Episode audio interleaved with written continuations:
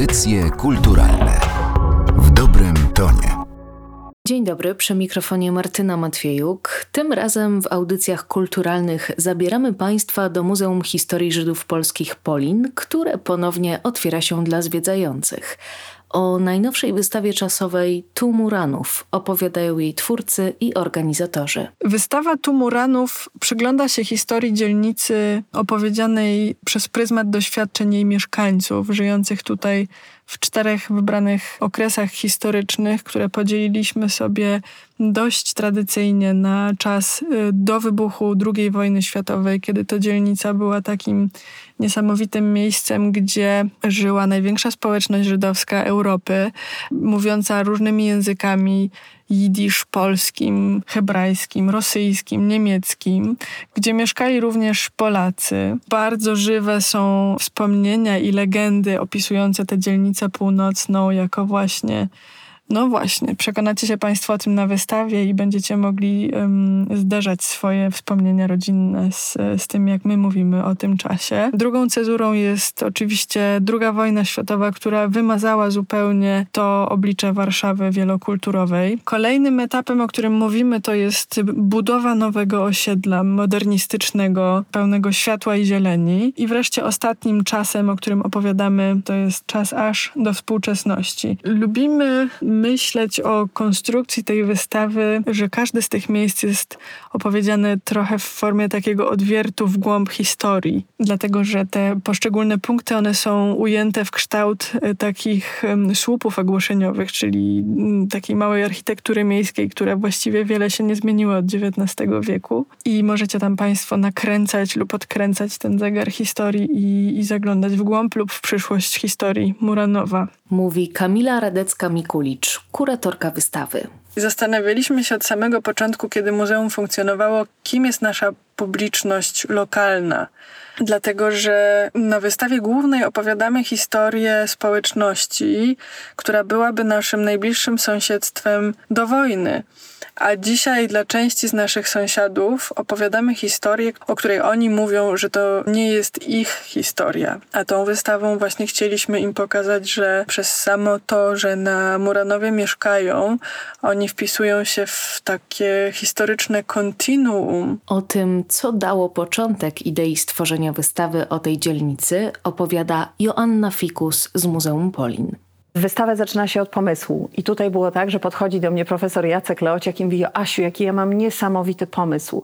Byłem w waszym magazynie i zachwyciłem się obiektami, które zostały znalezione w trakcie prac nad tworzeniem Muzeum Polin. Muzeum Polin powstało na Muranowie. To jest miejsce, które było domem dla największej społeczności żydowskiej w Europie. Było też oczywiście miejscem, które stanowiło centrum getta warszawskiego. Dzisiaj, po 70 latach, bardzo często jest tak, że kiedy idziemy ulicami Muranowa i nagle widzimy jakieś roboty budowlane w ziemi, widzimy dół, to tym, co wydaje mi się zawsze wzrusza i porusza przynajmniej mnie, to jest fakt, że widzę fundamenty domów i niekiedy okazuje się, że tam są przedmioty, które towarzyszyły życiu codziennemu żydowskich mieszkańców tego miejsca. I w ten sposób te obiekty, takie cudem odnalezione, stały się też ważną częścią kolekcji Muzeum Polin. I właśnie takie obiekty archeologiczne stanowiły też bazę do pracy nad jednym z projektów zrealizowanym przez badaczkę zagłady Zofię Waślicką-Żmijewską i artystę Artura Żmijewskiego. Zostaliśmy poproszeni na samym początku pracy nad wystawą przez pomysłodawcę profesora Jacka Leociaka o to, żeby znaleźć jakiś sposób na pokazanie przedmiotów, które znajdują się w obiekcie w magazynie Muzeum Polin. To są rzeczy, które były wykopane w czasie dwóch takich odkrywek archeologicznych w miejscu, gdzie teraz stoi muzeum. Są to rzeczy przeróżne, jest ich kilka tysięcy i w większości są to zupełne destrukty. Są to rzeczy, które nawet trudno rozpoznać, czym kiedyś były. Pomysł od początku był taki, to był pomysł muzeum, żeby pokazać te przedmioty na zewnątrz, tak żeby okoliczni mieszkańcy mogli też je, je oglądać nie wchodząc do muzeum, nie wchodząc na wystawę. Ze względów konserwatorskich nie było możliwe wyniesienie ich na zewnątrz i taka prezentacja. Dlatego no, musieliśmy zaproponować jakąś formę zdjęciowo-filmową. Chcieliśmy je oddać jakoś współczesności, tak? Te, te rzeczy, które są same w sobie niezbyt ciekawe, to nie są jakieś piękne, cenne zabytki, to są zupełnie codzienne przedmioty, często zresztą niekompletne albo same fragmenty ich, więc postanowiliśmy pokazać je w takim kontekście odpowiadającym ich funkcji, natomiast zupełnie współcześnie, tak? To nie, nie miała być żadna inscenizacja. Dlatego zabraliśmy dzbanuszek do kawiarni i, i tam postawiliśmy na stoliku z, z filiżankami. Nożyce krawieckie zabraliśmy do zakładu krawieckiego. Fragment zegarka do zakładu zegarmistrza, który położył je razem z innymi zegarkami do naprawy. Zamysł był taki, żeby stworzyć pewnego rodzaju emocjonalną relację do tych zdjęć i poprzez te zdjęcia do tych przedmiotów, no, żeby to nie było jałowe fotografowanie dokumentalne, żeby nasycić te fotografie właśnie emocjami, żeby jakby one były perswazyjne wręcz, takie sugestywne mocno. Te fotografie no, nie mają charakteru dokumentalnego czy dokumentacyjnego, tylko właśnie są taką interpretacją, są, no, można powiedzieć, interwencją artystyczną w ten ich świat, są jakimś rodzajem no, takiej reanimacji tych przedmiotów, nie, niemożliwej, bo wiadomo, że to bryła zegarka, która składa się z rdzy, takiego przetrawionego metalu, jakichś tam składników biologicznych, pewnie fragmentów drzewa, trawy, roślin, które wszystko przerosły tak dalej, to nie ruszy już. Ale możemy jakby zasugerować, że ten zegarek ciągle chodzi, cyka, żyje, jakby ma swoje życie, tak? do kogoś należy, jest w jakiejś relacji z człowiekiem. W środku są też zdjęcia dokumentalne takich budynków ostańców, które przetrwały z czasów wojny do dziś i które pełniły bardzo ważną rolę w czasie wojny i, i getta.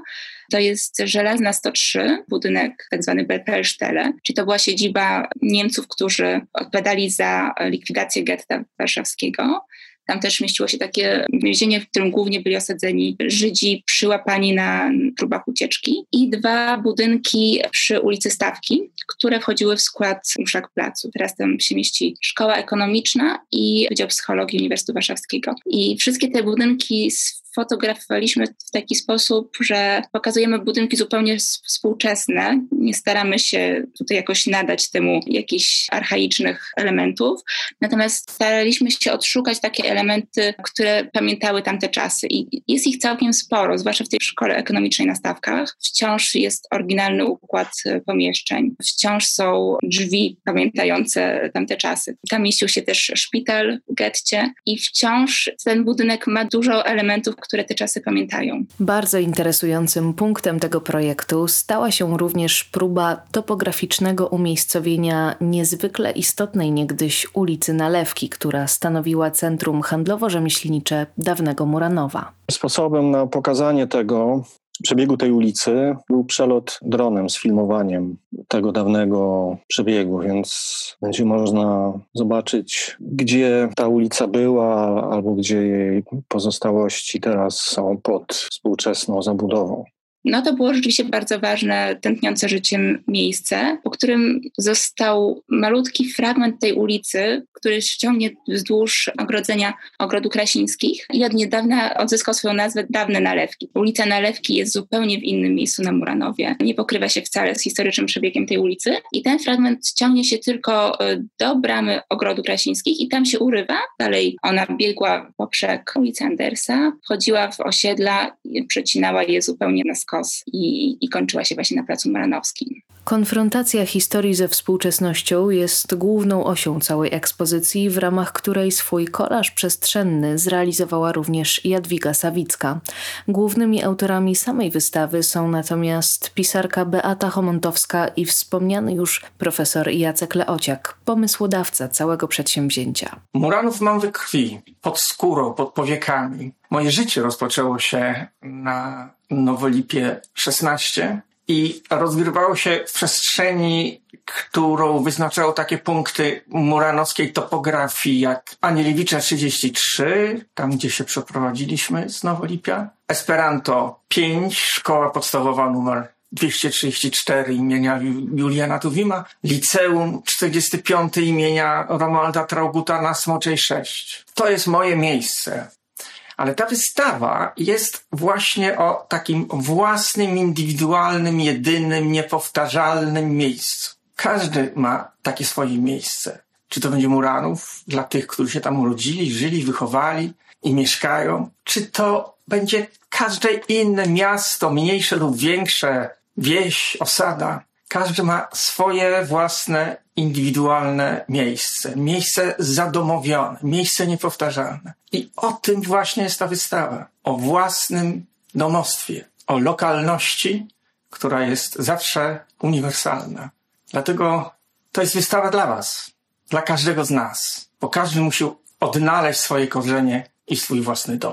Ja muszę przyznać, że mm, myślę o tym z dużym wzruszeniem i taką czułością, bo chyba każdy z nas, kiedy się rozejrzy po swoim domu, po swojej dzielnicy, po swojej okolicy, to zaczyna myśleć o ludziach, którzy tu żyli wcześniej. A jednocześnie myśleliśmy sobie o tym tak, że ci, którzy mieszkają tutaj dzisiaj przez ostatnie 70 lat, Czasem musi im być trudno żyć w cieniu zagłady, w cieniu tego, co się tutaj działo. To jest żywa dzielnica, to jest dzielnica, w której dużo się zmienia, która jest, wydaje mi się, bardzo um, przyjemnym miejscem do życia. W takim sensie tego, że jest tu dużo zieleni, są niezbyt wysokie domy, jest dużo przestrzeni publicznych. Więc chcieliśmy też opowiedzieć o tym, jak to jest żyć na Muranowie dzisiaj i co tu się dzieje. Ja jestem warszawianką i zawsze to miejsce było dla mnie bardzo wyjątkowe. Wiedziałam, że tutaj żyli ludzie, których już nie ma, że tu się wydarzyła nieporównywalna z niczym tragedia.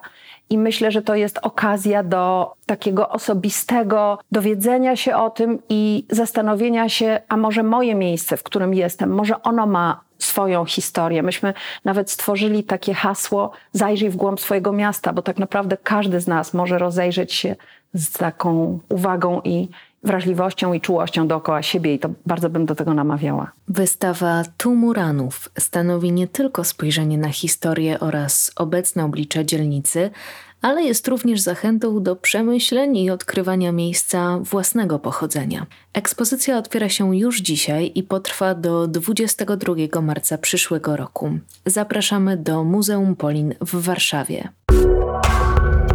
Audycje kulturalne w dobrym tonie.